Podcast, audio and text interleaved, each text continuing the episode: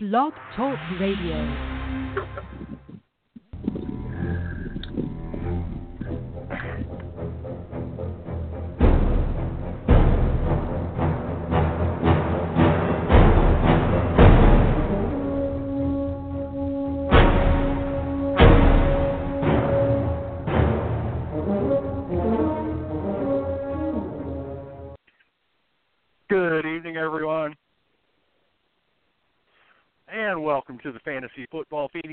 I am your host, Gary Davenport, joined as always by my lone remaining co-host because Walton Sperlin, the turncoat, the desperado, done run off to greener pastures or whatever.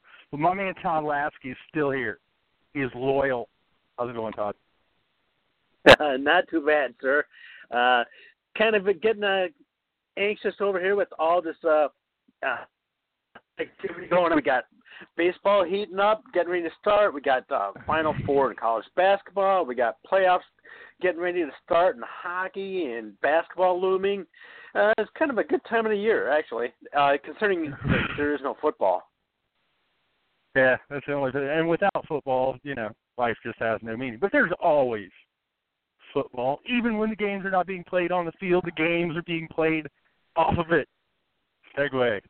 We're going to dedicate tonight's show to talking a little about bit about free agency and some of the fantasy impact of the big moves that have happened so far. But before we do, there's another major, huge news story around the NFL right now. So I wanted to get your take on it, Todd, before we start hitting free agency. What do you make of the Oakland Raiders announcing the move to Las Vegas? Uh, I don't like it. You know, it, it's it's you know it's really sad to hear and to think about it. But you know, when you think of the silver and black and those rabid fans that they had in Oakland, uh, those fans have have been an extremely loyal base for a long time. Uh, it's really hard to see the Raiders going anywhere else. Uh, you know, I know they were in L.A. for a while, but this is a totally different scene because they're moving out of state. Uh, I I don't like it one bit. I would prefer that they stayed in Oakland. Uh, I understand that Las Vegas maybe has a need or deserves a chance at a team. I just don't think that this is the right fit. I just, you know, I, there's, in my opinion, there's not really a bad guy in this situation. It's unfortunate. It sucks for the fans in Oakland. I'm a Browns fan. I've been through, and they've been through it once before already. So to have it happen twice, yeah, that puts you in rarefied. That puts you in St. Louis air, right there. But you know, the Raiders, right at the bottom of the NFL in revenue, which is ridiculous for a team with the history and the fan base of the Raiders to not be making money, or at least to be making less money. It shouldn't be that way. And the city of Oakland made it clear, hey, we're not going to pay for a new stadium, which I understand. So many of these municipal areas have been essentially held hostage by these football teams and have ponied up hundreds of millions, if not over a billion dollars, to build a stadium. And a lot of times the return on that investment just doesn't turn out to be there. So I understand Oakland sucks. I certainly understand the fans feeling feeling betrayed. I understand Mark Davis for wanting to make the money that his. I mean, he looks around the NFL at what some of these teams with new stadiums are making, and then he looks at what the Raiders are making, and he, anyone's going to be like, "Dude, this is a lot of money we're leaving on the table." And he doesn't have, you know, he's not Paul Allen or Stan Kroenke in L.A. He's not the kind of guy who can put up hundreds of millions or even a billion dollars of his own money to get the deal done. So yeah, he went where the deal was, and the deal was in Las Vegas. I certainly understand Las Vegas for wanting to have an NFL team. It's just one more feather in their cap, one more reason for people to come to Vegas. You know, now all of a sudden it's going to be you can do a sports vacation and hit the casinos and check out the Raiders game, and then go back to California or whatever. I think fans will get over it eventually. Like you said, the Raiders are a very passionate fan base, and they're still going to be the Raiders plus they moved to LA and people see I mean they a lot of Oaklanders weren't happy about it, but half the fan base didn't mutiny, so I don't know that we'll see that happen. But I also don't know that we're going to see this whole idea of Oakland playing this season and next season in Oakland as a lame duck franchise before moving to Las Vegas because the Raiders are very passionate and I know when the Browns moved in ninety five the last home game, they dismantled the stadium and that the negative feelings that kind of led to that just snowballed after the move was announced until the end of that season. You know, every home game the crowd was that much antsier, angrier, more hurt. And I, I'm just afraid that if they play that out too long, it's going to boil over at some point. So I think their best bet would probably be to arrange for somewhere else to play as soon as possible. Yep, I totally agree. It's I mean, this is what three teams in the last year and change or two years to announce they're relocating. I think things will probably stabilize at this point for a little bit, but I look at the Florida Panhandle and I wonder how long the uh, Jacksonville Jaguars are going to be for that city, and I think the next rumblings we might hear are, and this is all speculation on my point, so don't any of the five Jaguars fans go getting freaked out that we're going to start hearing about them moving to London because I think that's been in the cards from the moment that the London games became more than a once a year curiosity. Uh, the Jaguars are there every year. Shad Khan owns a soccer team over there. I think if it was up to him, he'd just as soon pack them up tomorrow and move them to London. But I guess that will be a conversation for another day. While the Raiders were making money, the rest of the NFL was spending it, lots of it, over a billion dollars in contracts on the first day of free agency alone. And there were some whoppers. You know, the biggest contract fantasy wise and the biggest contract numerically are often two vastly different things. I mean, Mike Glennon gonna get fifteen million dollars a year, and nobody. I mean, if you're drafting Mike Glennon for your fantasy team, then I think you have serious emotional issues that you need to address.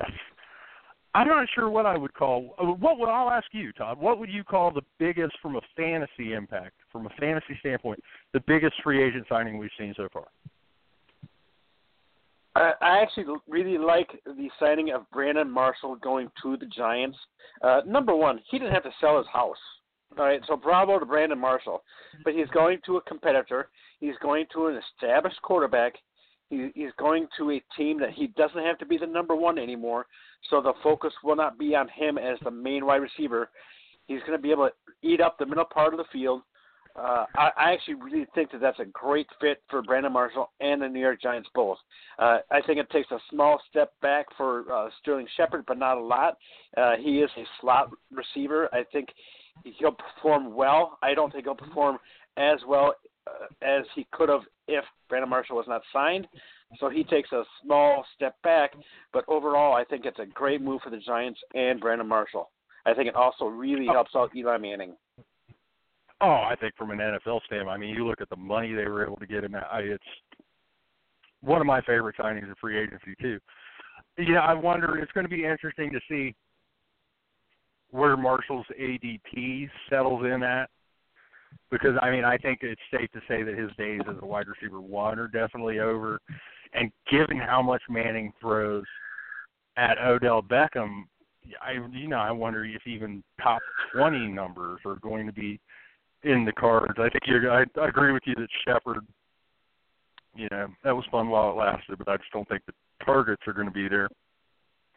And I agree with you completely on Eli. I mean, Eli's starting to get to that age where you start to kind of wonder about quarterbacks. Yeah, now granted, Tom Brady has completely thrown that off. Brett Favre was able to do it for a year.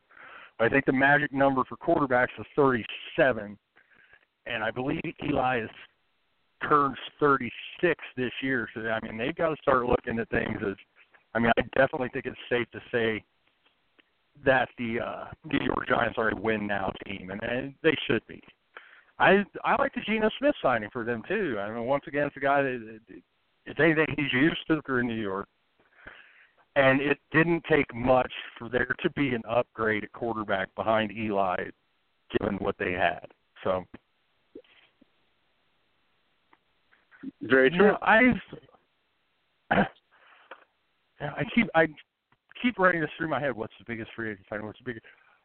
I don't know if it's the biggest. I like Pierre Garcon in San Francisco, not because I expect the 49ers to have some great season, not because I think it's a great contract for the team. The fact that Pierre Garcon is getting paid what he is getting paid next year, I mean, that's the premium you have to play to a higher end free agent. If it's a lousy team and they know it's going to be a lousy team, you have to compensate for that with money. But I just Garcon yeah. to me looks like he's a guy that screams garbage time to me next year. I mean, I don't care if it is Brian Hoyer quarterback. Who else is he going to throw to? And it's not like the 49ers aren't going to be behind, you know, all the time. Exactly, and and he's also going back and playing with a former coach of his, and if we all recall correctly, that's where he had a single best year, other than perhaps last year, was with that same coach. So uh, he's a guy. That's another guy I'm going to be very interested to see where his ADP kind of starts out. Whether it starts to, it, I mean, if I can get Garcon as my third receiver, I'm feeling pretty good about that because I think there's top 20 upside there. Just off guard, it'll be not quite the king of garbage time that Allen Robinson was a couple of years ago, the Zen master of garbage time. But the numbers are numbers; it don't matter where they come from. So I hope people are sleeping. I noticed it seems to me a lot of people are sleeping on Eddie Lacy because five minutes after he signed in Seattle, the reports got out that he showed up to a couple of his free agent visits looking a little Jabba the Huttish, I guess. 267 is one report I saw. I, I mean, it tells you that the Seahawks at least acknowledge the elephant in the room, to coin a phrase and maybe make a little bit of a pun, in that they have weight clauses in his contract. But if we roll into draft season and all these people keep going on and on about how Eddie Lacy is fat and lazy and la la, and he drops on draft day. He's a guy I'm going to start looking at. He's averaging five yards a carry last year before he got hurt. The Seahawks like to run the ball between the tackles. I mean, there's a reason why they looked at Eddie Lacy and said, "Hey, maybe that's a guy we should look into." So, if he can stay healthy, which really wasn't a big deal before last year, his first three seasons he stayed relatively healthy. If he can stay healthy in Seattle, I think there's decent there could be decent value there. If, like I said, I almost hope he shows up to training camp a little tutty. Because if he shows up in awesome shape, weighing 240 and just ripped, then everyone's going to be like, ah, yeah, he can do some damage in that offense.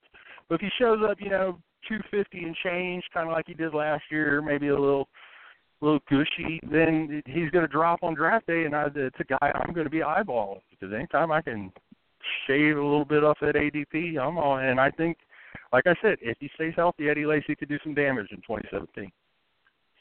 Oh yeah, and I think it's a very exciting too that they tried it and snuck in a signing for Luke Joeckel, a former number one overall pick.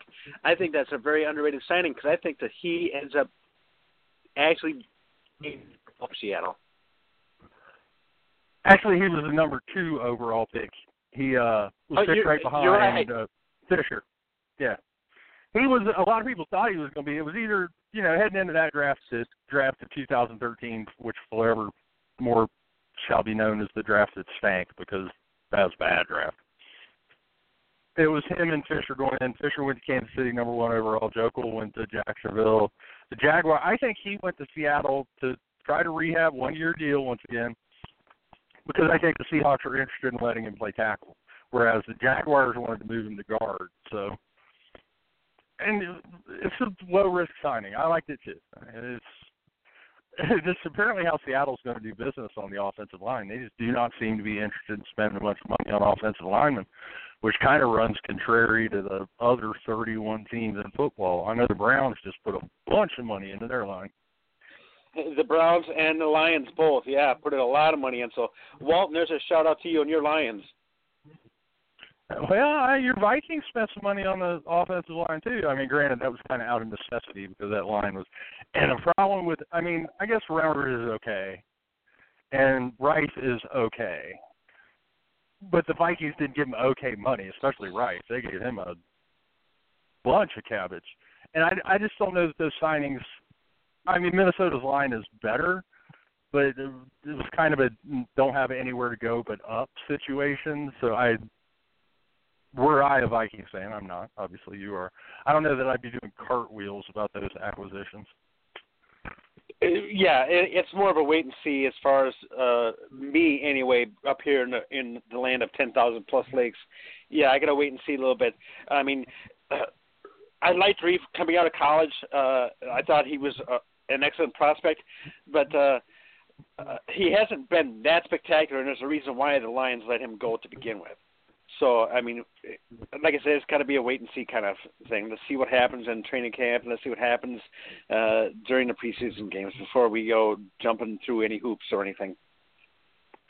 Well, I think the king of wait and see in Minnesota's got to be Latavius Murray. I mean, that's that kid's not coming in under any pressure. All you got to do is replace Adrian Peterson in the backfield. Uh, had a thousand yard season two years ago.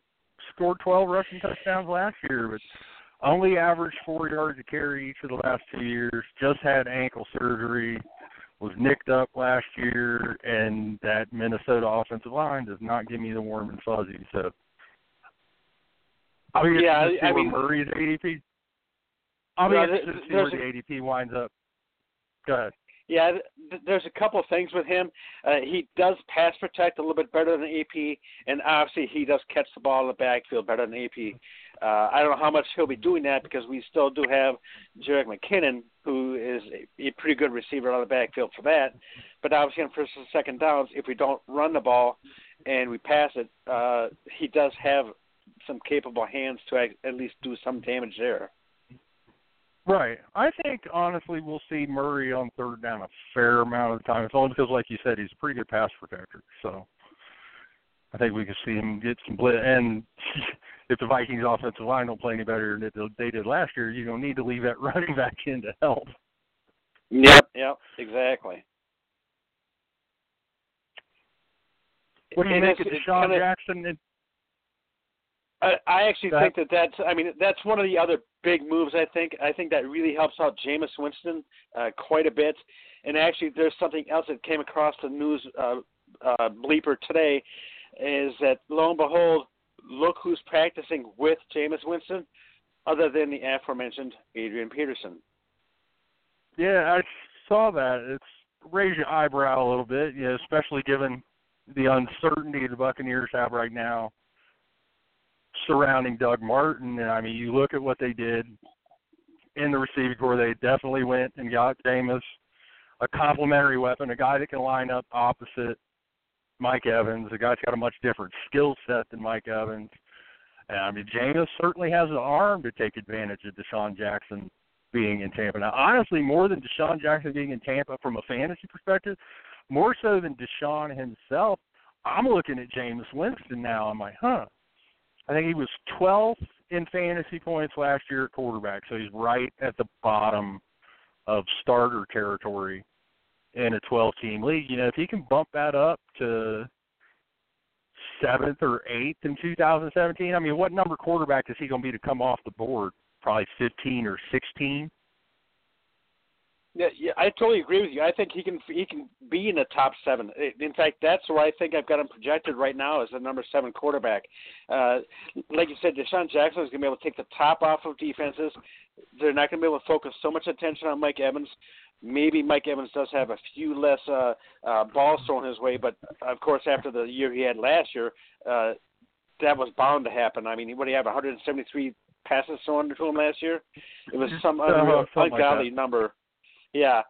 So, but I also think that that's going to open up Mike Evans a little bit more because they're not going to be able to double team him so much because of that speed factor of DeSean Jackson and an up and coming tight end in Cameron Brate. I think this is a a very good offense in the making. Uh, I expect big things out of Tampa Bay this year. I would not be a bit surprised if they may even end up winning the division. No argument here. I was about to say that. I mean, Tampa. The only problem is Tampa's going to enter under kind of the expectations Minnesota had. I think it was what two years ago when they're going to be the team that everyone predicts is going to make that quote unquote next step. And it puts a lot of pressure on the team to ta- actually take that step. And we are still talking about a quarterback that's just coming into his third year. They do still have questions on the offensive line and at running back. So I don't want to predestine anything, but you look at the Buccaneers because every team in that division is. I mean, the Atlanta Falcons magical run to the Super Bowl last year. for all intents and purposes, should have won the Super Bowl had they not, you know, aspirated. But Tampa can play, and I just the Atlanta Falcons to me don't. I don't look at them like I do the Patriots and say, "Oh, they're winning the division again." After the off season that they've had, because the Patriots, oh Todd, I'm starting to hate the Patriots. I really am. I try to be impartial, but I'm kind of starting to hate the Patriots, which is, I mean, Brandin Cooks really they needed more. Uh, it, well, yeah, and it's it's not just that. I mean, they were able to keep Hightower uh, and yeah, they bring in Cooks, and it, it's just now they've got another cornerback, and so they're floating out Malcolm Butler out there somewhere just in case, you know. But uh, yeah, bringing in Stephon Gilmore, that's just another piece. Yeah, it's like the rich getting richer. It's just it's unbelievable what Bill Belichick and the Patriots are able to do year after year after year. Yeah, I'm not going to lie. The Gilmore signing surprised me a little bit uh, to see them be that aggressive financially. And Stephon Gilmore has absolutely shown the potential to be a shutdown corner, but uh, the performance hasn't necessarily been there, especially not consistent. So to see them pony up the kind of guaranteed money they did, I think with Malcolm Butler, it's the same thing we saw with Jamie Collins and with uh, Chandler Jones, is they know. I mean, he's a restricted free agent this year, so next year is going to be a walk year and they just realized we're not going to be able to pay this guy. So there, I still think the Butler to New Orleans deal is going to come together at some point. I think it's just a matter of them figuring out the particulars of it. No, it very well could happen. I mean, there's definitely a lot, a lot of talk, and I, they are talking numbers. You know, how much is the extension on the contract going to be for, and so it could very well happen. But uh, I guess well, the I'm Saints not. can't. The Saints can't just sign him to an offer sheet since he hasn't signed his tender, because and the Chiefs can't sign him until he sign. I mean, the Patriots can't trade him until he signs his tender. But if the Right. Saints sign him to an offer sheet right now, and the Patriots just say nope, that's too much money, then they get the 11 pick in this year's draft, which the Saints aren't giving up. That's not going to happen. So they need to figure out along the scenic route of getting it done, where Butler signs the tender, then the Patriots flip him to New Orleans, and then Butler gets his extension from the Saints, which I did. We haven't seen Saints do anything in free agency at all because if you look at how much cap space they have, they have essentially enough to sign Malcolm Butler at eleven or twelve million dollars a season, which is what he's going to get paid,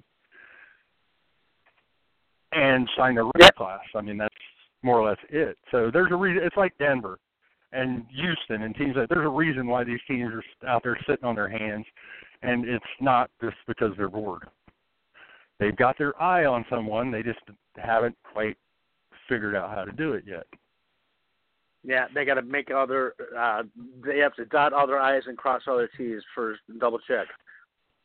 Oh, the Patriots made what eight trades? I mean, every time you turn to the Patriots trade, lot of they picked up Martellus Bennett's replacement in Dwayne Allen, like snatched him up, and they got Kony Ealy from the Panthers for a bag of Fritos. Yeah, that was another very underrated move. And as of today, I'm looking at a report where they still have, they still have almost 22 million dollars in cap space. Oh, and they've got a replacement for Butler. Wait, he's there's a reason Darrelle Revis hasn't signed anywhere either. The Patriots are like, let us flip Butler to New Orleans, and then we'll sign you. It's going to happen. Darrelle Revis is going to play for the Patriots next year, and watch. Just wait and see if he doesn't. Re- now, I'm not saying he's going to rebound to Revis Island, best cornerback in football rebound, but he's going to be a lot better in 2017 in New England, which is where he's going to play, than he was in 2016 in New York. Yeah, I, I think an awful lot of that has to do with the fact that the Jets were just dismal last year, and a lot of people, including Darrelle Revis, more or less gave up. I think early he got burned a couple times and it got in his head. I mean, I literally it had never happened to him before, and he Oh, just didn't true, yeah. psychologically know how to deal with it, and it just messed up his Yeah. whole season. But now he's had an off season to think about it, work out, get in better shape, yada yada. yada the, the motivation is back. Whereas I think last year he spent three quarters of the season just backpedaling constantly, trying to get wrapped around. You know, things were snowballing. Everything was bad, bad, bad. I can't make it stop being bad, and you just freak out. And I think that was essentially last year for Darrelle Revis was one long panic attack. Uh, you could very well be correct on that, sir. Plus, you know how it is. Every time the Patriots go out and sign some veteran off the scrap heap, all of a sudden, dude throws up a Pro Bowl season, wins a Super Bowl, and then retires.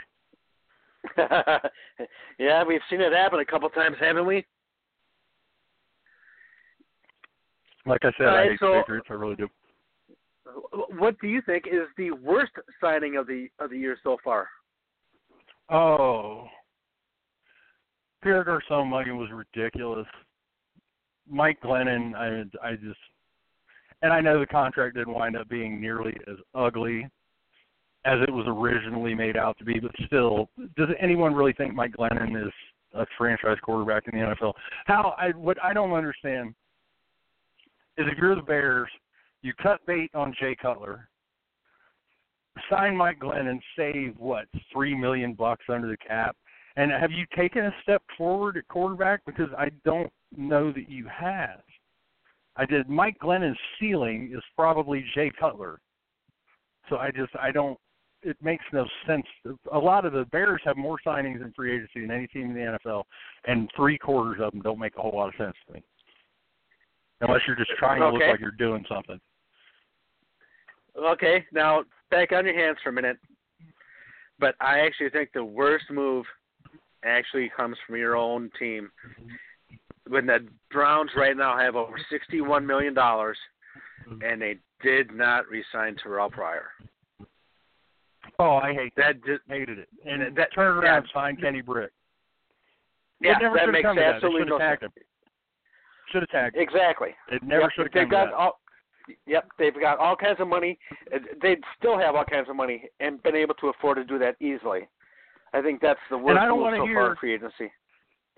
the argument I heard a lot from Browns fans was that he's not worth the 15 million and change. I think it would have been the tagger receiver this year, which I'm not going to argue that. The thing is, if you're willing to just eat 16 million dollars in salary for Brock Osweiler just to get a second round pick, then why are you not willing to eat five or six million bucks a year to bring back your number one wide receiver for a year and see if he can back up that breakout season? I, I don't necessarily blame him for not wanting to give him a fifty million dollar contract with half of it guaranteed, you know, some five year deal or whatever. I get that. He had one good year. But no, I agree that it was just dumb. And then you turn around and hand Kenny Britt thirty two million bucks over four years. Yeah, that makes no sense at all. Well, and, the actually, Browns were uh, doing- Pryor, Pryor only signed for one year and eight million, so the Browns obviously could have offered ten million and it probably made it work instead of the fifteen. No, Sign him for ten honestly, million. at that point, I think when the Browns didn't tag him and didn't come off with a long term deal, that Pryor got mad, and that he at that point he was intent on moving on. My understanding is the Browns would have given him the contract that Washington did, maybe even a little bit more, but he wanted some sort of security. And much like Alshon Jeffery, it turned out it just wasn't out there. Okay. I, that's a great deal for Philly. I don't know if it's a great deal for Alshon Jeffery's fantasy prospects. It's only because between Carson Wentz and Doug Pederson's offense, I just don't know that the numbers are going to be there for Alshon Jeffery.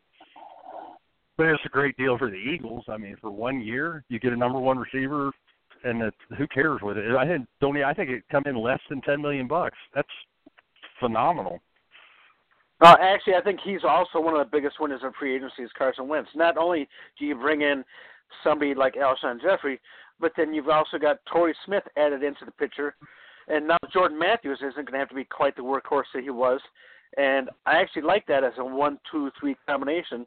Have Torrey Smith taking the edge off the deep or the backside of the defense. Have Jordan Matthews and Alshon Jeffery in the middle. I actually like it. The best thing in the world that could happen for the Eagles is in the first couple games of the season if they could complete a couple bombs to Torrey Smith, because then you might not even have to do it the whole rest of the year. But every time he runs a fly route, someone's going to go with him.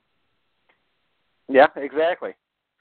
I don't know that Torrey Smith's going to have a great. I just I don't know if Carson Wentz is really the quarterback that's going to take advantage of the one thing Torrey Smith really does well, I think there's a reason why the quarterback he had far and away the most success with was Joe Flacco.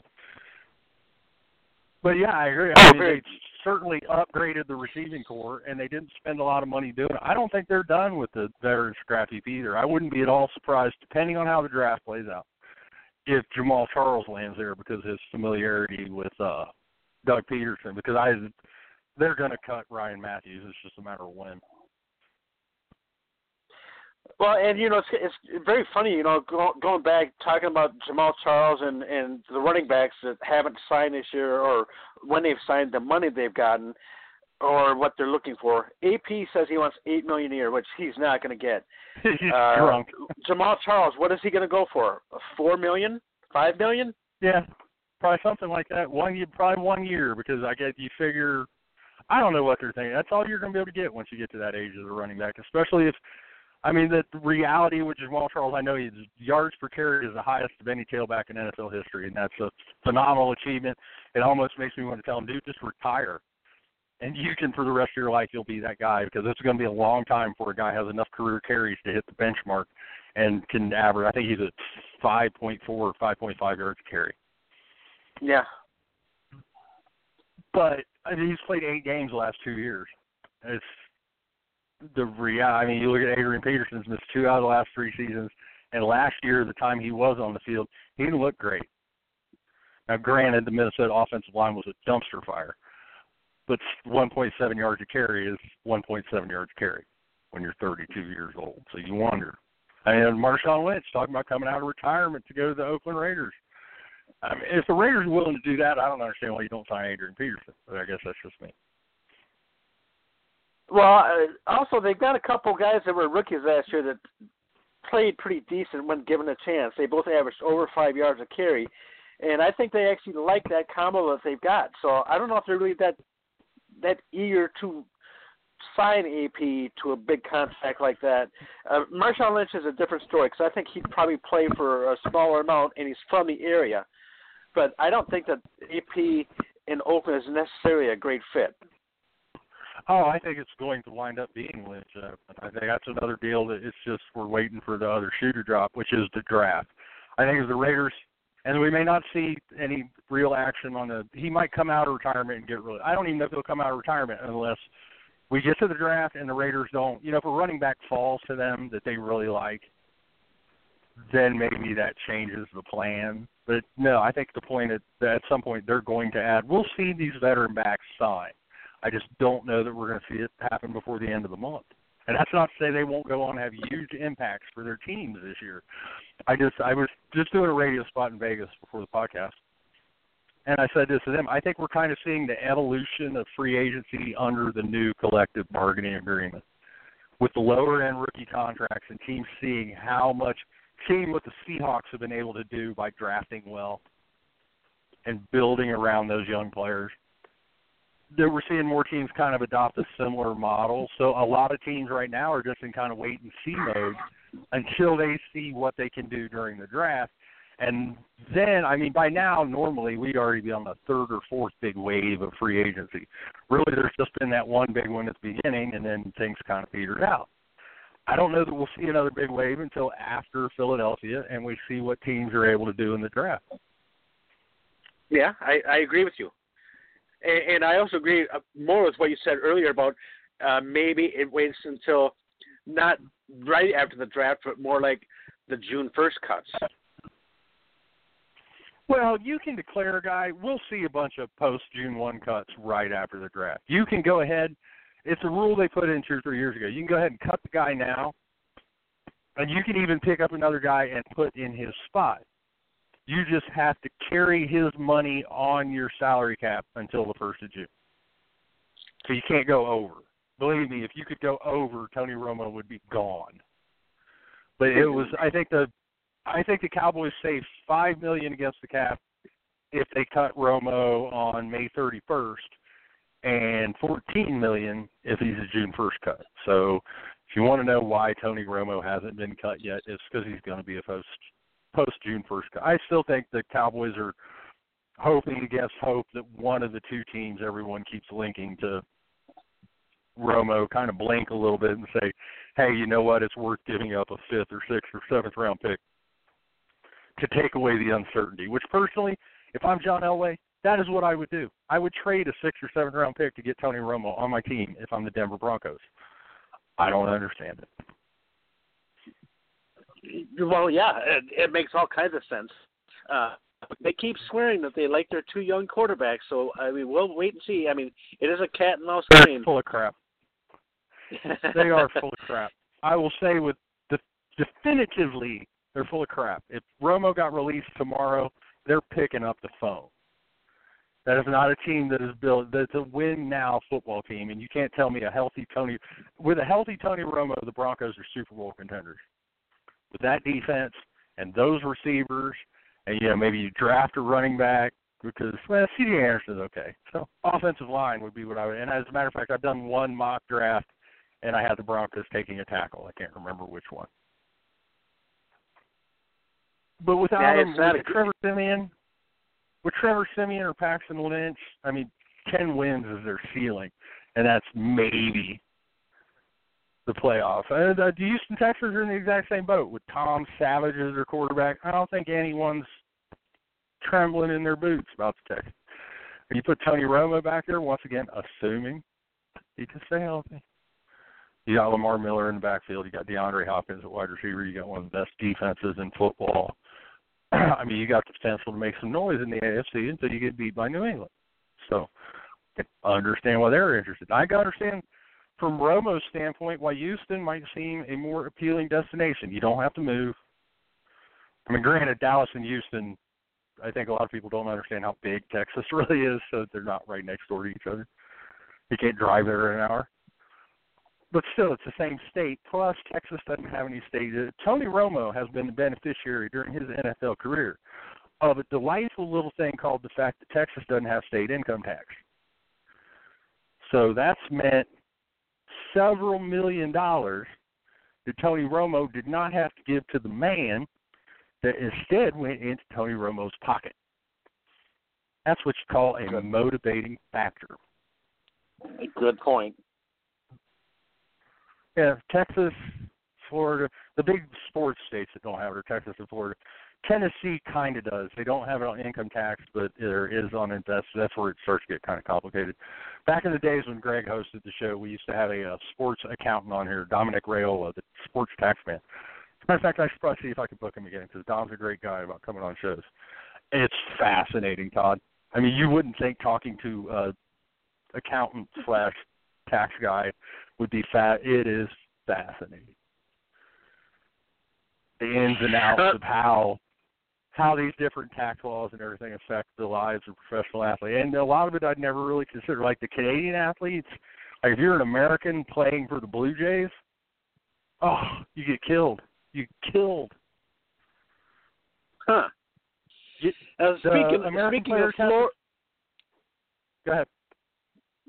well, I was going to say, speaking of Florida, uh, last year you, I, and Walton all were praising how well Jacksonville did in the off season, and lo and behold, it didn't really prove that way as far as their record goes. But once again this year, they look to be one of the top three teams that have improved the most on paper as far as this season goes so far in free agency. They definitely went to the old if at first you don't succeed, try, try again. Well, spent a ton of money on defense again. Brought in Barry Church, uh Calais Campbell, um AJ Bowie. AJ Bouye. Yeah. I mean a ton of them. you look at that defense on paper and it should be very good this year. But you look at the defense on paper from last year and they should have been a heck of a lot better than they were. So I don't want to, you know, like you said, we just saw this movie last year and it did not translate to wins on the field, in part because the offense was terrible. And I think it just put the defense in an untenable position where sooner or later you're going to break. As an IDP slappy, I want to say Calais Campbell will be fine in the new digs. I don't really know. I mean, you're talking about switching to end. It's the second year in a row because they just did this with Malik Jackson where they signed Yep. a three four end that they're going to stick in a four man front and gave him a bunch of money. And assuming they want to keep Jackson at the three technique, and I'm guessing Dante Fowler, they still have hopes of him becoming their Leo. That puts Calais as the strong side in.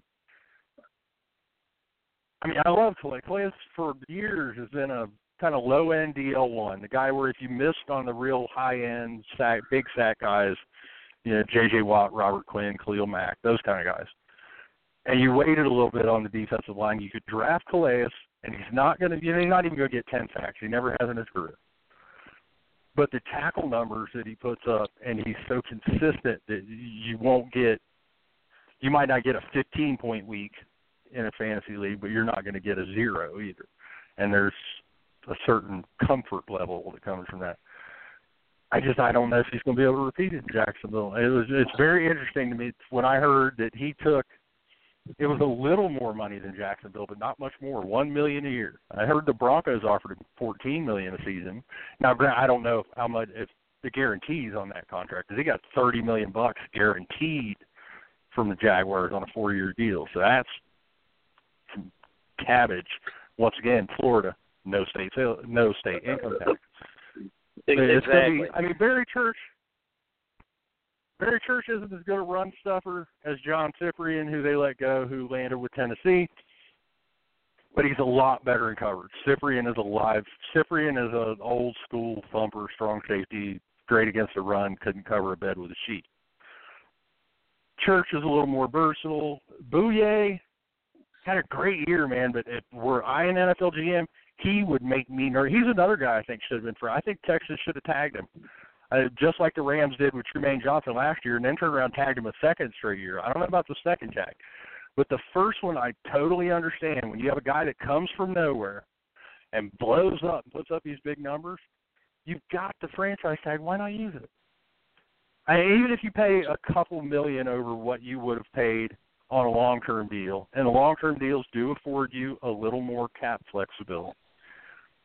You've got the money, why are you sitting on it spend it? So where I used Tim Bouye with Sylvian Juice, I just I fear he's going to go to Jacksonville, and the expectations are going to be the size of his contract, and last year is going to turn out to be the best we see from him. And you know, I'm, I'm looking, sitting there looking at Jacksonville, and they still have almost 50 million still available. I think yeah. they could right. be a, a real sleeper again because of what you're saying about the tax law. If maybe they jump up out of nowhere and take a run at AP.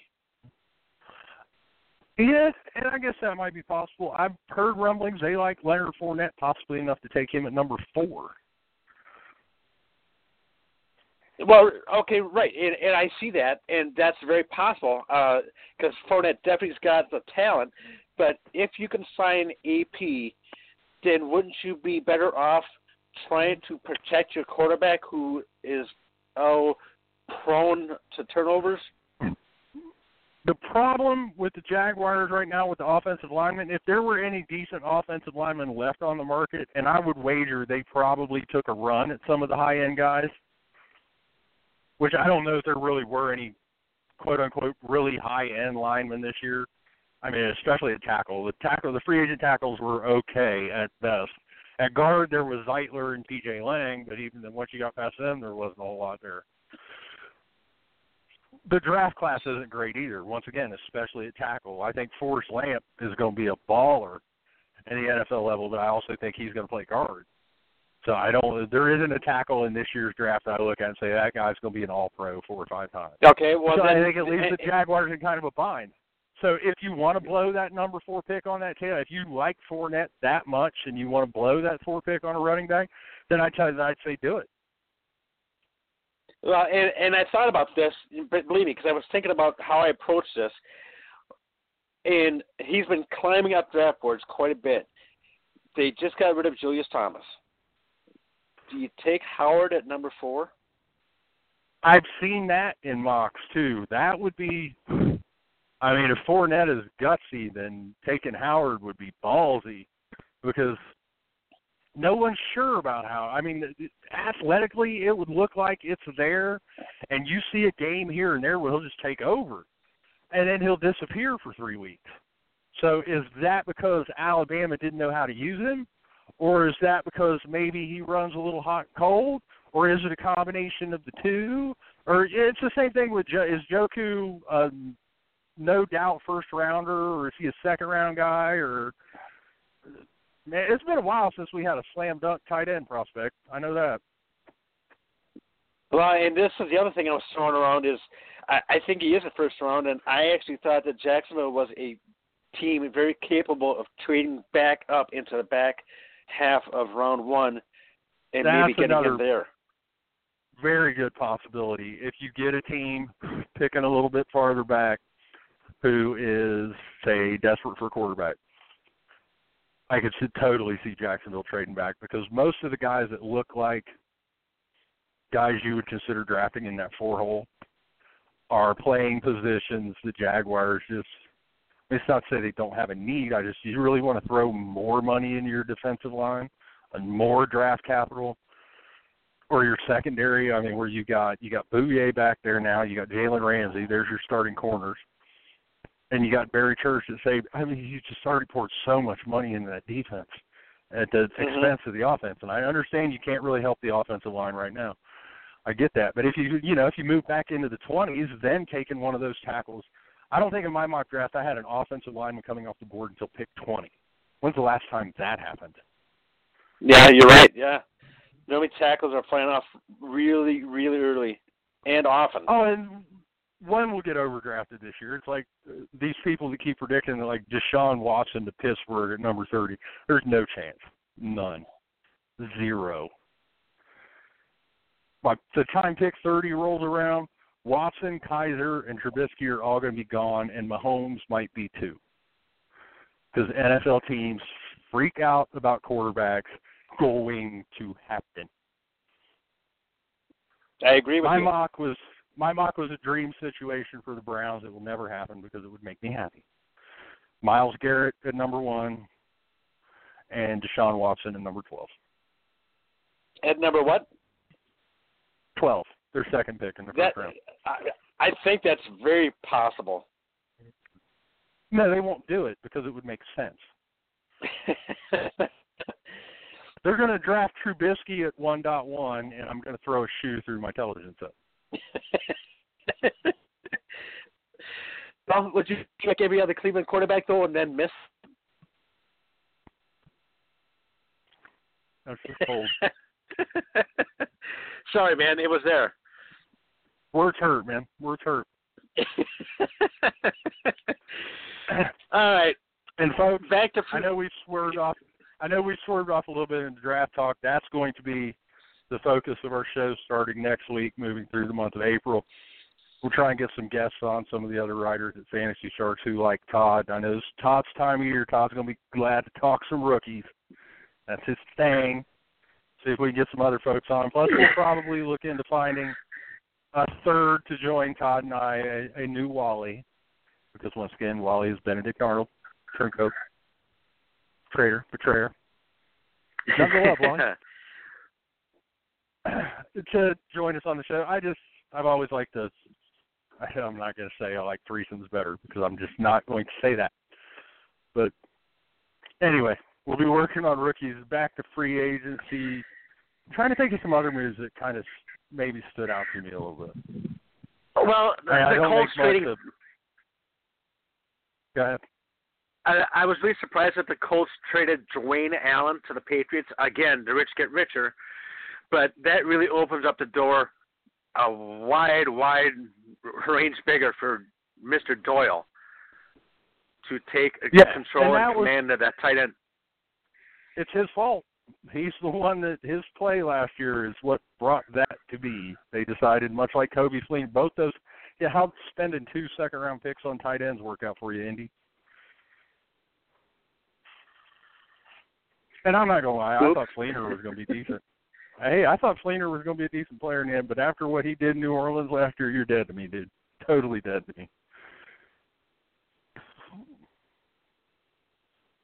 What do you make of? Well, we haven't even mentioned the Black Unicorn moving on to Titletown. What do you make of Martellus Bennett in Green Bay? Uh, I, I like it, um, but I mean, I also like Jared Cook there, and Jared Cook in the, in the second half of the year really picked up his game. I don't see that it's that much of an improve, improvement from Cook to Bennett. I also don't see Bennett's value changing that much from New England to Green Bay. He's going from one stud quarterback to another stud quarterback. Uh, I also don't see Cook's value changing that much because I've heard rumors that Oakland is going to focus on trying to get the tight end more involved in the offense. So I think in the whole scheme of things, I think all of their values pretty much stay the same. I think almost depending, especially when you consider what their relative ADPs are probably going to be this summer. I think I'd almost rather have Cook. And I ain't even lying. I think um, Bennett's going to be overdrafted. I think people are going to look at what Cook did down the stretch last year, and they're going to say, "Hey, it's Martellus Bennett. He's going to put great numbers up in Green Bay." But Green Bay has. It's not like Green Bay has had terrible tight ends. It's just Aaron Rodgers forgets he has one for two, three weeks at a pop.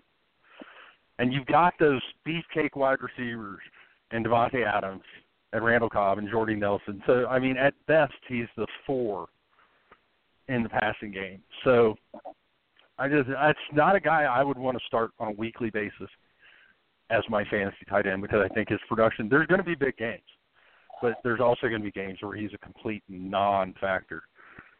Brandin Cooks in New England. I mean, if people are drafting him based off of last year's numbers and thinking he's going to be a top ten fantasy receiver, I don't know, man.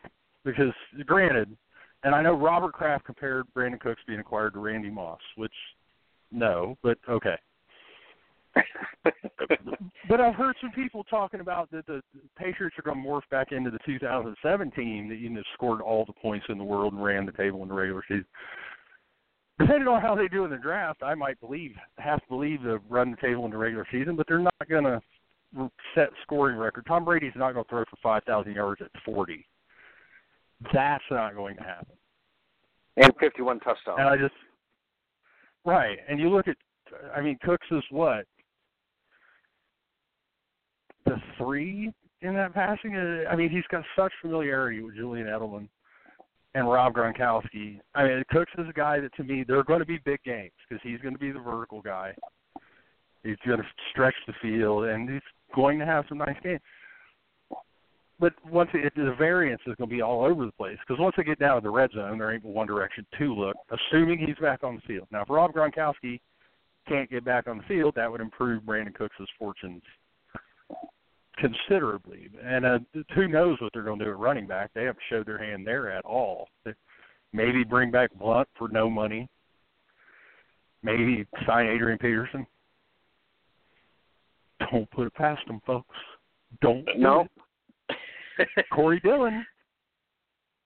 Oh, there you go. that's, I'm surprised. I'm surprised no one mentions that anymore. There was a little hubbub about because Peterson already said he'd take a discount to play for the Patriots. And if he's still sitting out there, you know, first of May, watch Bill Belichick be like, "Yeah, how about I give you two and a half million and you win a ring?" Peterson might be like, "Okay, that works." Yep.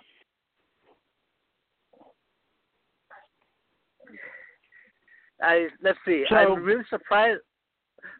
I'm really surprised at the lack of movement at quarterbacks too. I, I thought I, that, you know Cutler, Kaepernick. Like Kaepernick's not even getting a whiff. I hope that's not about the national anthem thing because if it is, it don't speak that well to the guts that NFL team owners have. I mean, really, you're worried about your fans. It's, all you have to do is go out there and have one good game. I wonder why Cleveland didn't at least kick the tires on him personally. Well, and when when this news came about Cam Newton, eh, isn't Colin Kaepernick eh, a perfect backup for him? Yeah, in Carolina or in Seattle, because they've got Trevone Boykin just got arrested, and I mean, if you're that team that runs the read and la la, a team that with playoff aspirations, la la la, Kaepernick could be the perfect what you want your backup quarterback to do, in my opinion is you need a guy where if you call on him, he can go out there over a three game stretch and go two and one. Because I think there were eight out of thirty two quarterbacks last year that started week one that made it through the season. That's one quarter. three quarters of the NFL had to start a second quarterback before the season was over. So I mean, you have to plan for that eventuality. And if you're a team like Seattle or Carolina or Oakland addressed their backup situation, but I'm surprised they didn't aim a little higher than what they did. I would think you want a guy with a little bit of a guy that's a little bit more proven that maybe could. That I don't. I don't understand why Kaepernick has signed Cutler. I think we'll see him sign fairly quickly once the saga of Antonio Ramiro Romo becomes resolved. You know, like if he were to wind up in Denver, I think you could see the Texans talk themselves into Jay Cutler pretty quickly. And I don't. Okay. But I it also wouldn't surprise me if Cutler winds up retiring. I was just talking about that to the guys in Vegas too. I don't know. I mean, I don't know if he's going to want to be a backup for six million bucks in 2017. After, I mean, he's had a pretty good career. Pretty sure he's got the rent taken care of. So there's a lot of shoes left to drop in free agency. Anquan Boldin, why yep. is he not? Why has no one signed Anquan Boldin yet? Uh, yes, uh, I've been wondering that myself too. He, he's still very capable. Uh, I, I said it last year when the Vikings drafted uh, Treadwell. I thought that he was Anquan Boldin version 2.0. I still think that the Vikings could go out and possibly sign him. After all, we've got several openings. I mean, uh, Cordarrelle Patterson's not here. He could step in, be a, a coach for for Treadwell, and the other guys be that voice of leadership. Just it seems like a perfect fit, but nothing's happened. Oh, if you search, if you do a Google of like Anquan Boldin free agency, there's literally like ten different articles from ten different bloggers about a specific team. Like why the Titans should sign Anquan Boldin. Why the I mean everybody. They're like, why everyone should sign Anquan Boldin. Hey, he was second on the Lions last year in receptions and yardage and led them with eight touchdowns. So I get that he ain't gonna stretch the defense no more, but it uh defensive back thinks he's gonna take the ball away from Anquan Boldin. He's about to get educated. He'll yep. sign. For all I know, for all we know, Boldin just has wants no part of OTAs. He's like, no, I'm not signing anything until after training camp. I'm not doing any of that stupid exercise nonsense. I'm Anquan Boldin. Well, there you go. I'll work yeah. out at home. Well, James Harrison anymore, he wheels up to training camp in a wheelchair and he's still playing. Very true.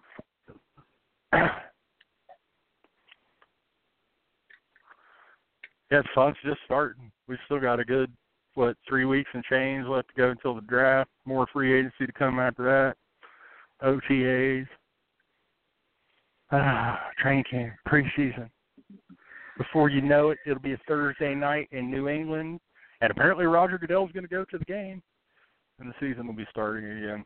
Gotta love it. That'll Gotta just love it. wrap it yes, up. sir. All righty, sir. Well, good to be about- back on after after a few weeks.